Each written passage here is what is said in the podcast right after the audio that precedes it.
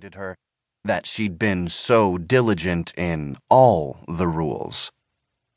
Thus, Bertram McCarthy was stranded in his own timeline, dusty life and quiet death.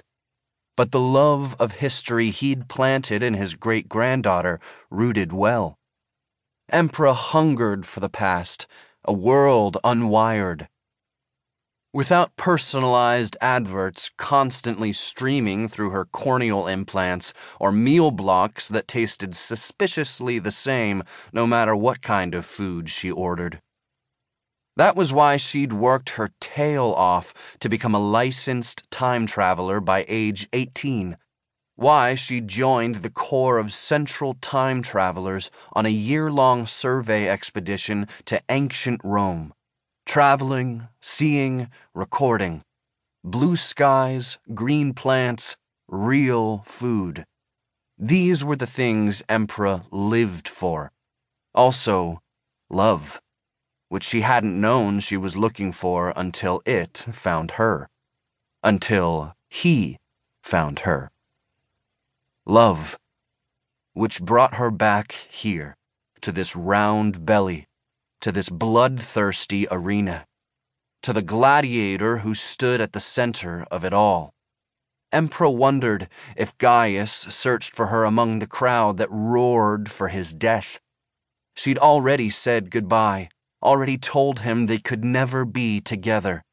Every moment of their last encounter had felt like plucking out her own heart, string by sanguine string. Emperor knew she'd never forget the shadows hooding his already shadowed features, his promise to live for her, and the baby, his why? So broken and desperate that just for a sliver of a moment, Emperor considered telling Gaius the truth. Star-crossed didn't even begin to describe their romance. She loved him to the core but there could be no future between them, even if he lived. This was because he'd already died.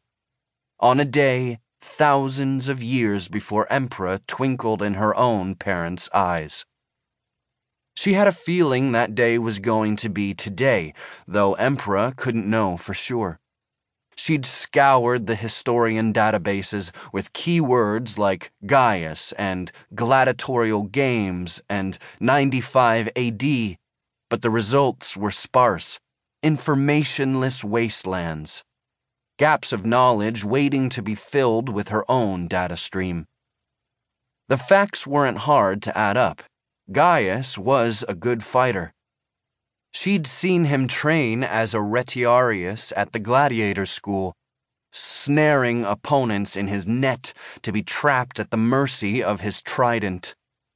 But the gladiator Gaius was pitted against today as one of the Empire's best.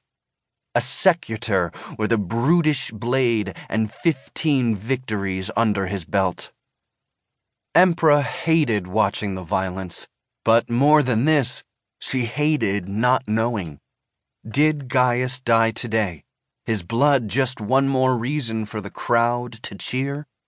Or did he survive this fight? Gaius was a man long buried.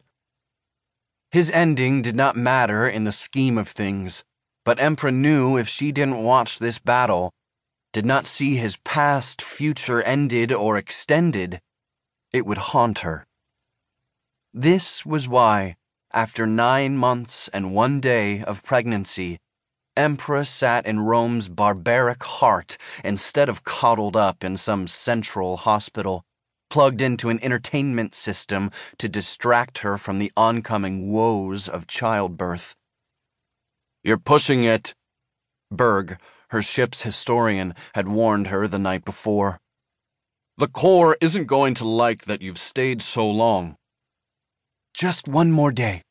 This could have been a plea, except for the way Emperor had said it. With the same determined gravitas that had secured her this post in the first place. That's all we need to finish out the survey year. Besides, tomorrow's fight, it's important. She'd never told anyone about Gaius. Simply speaking.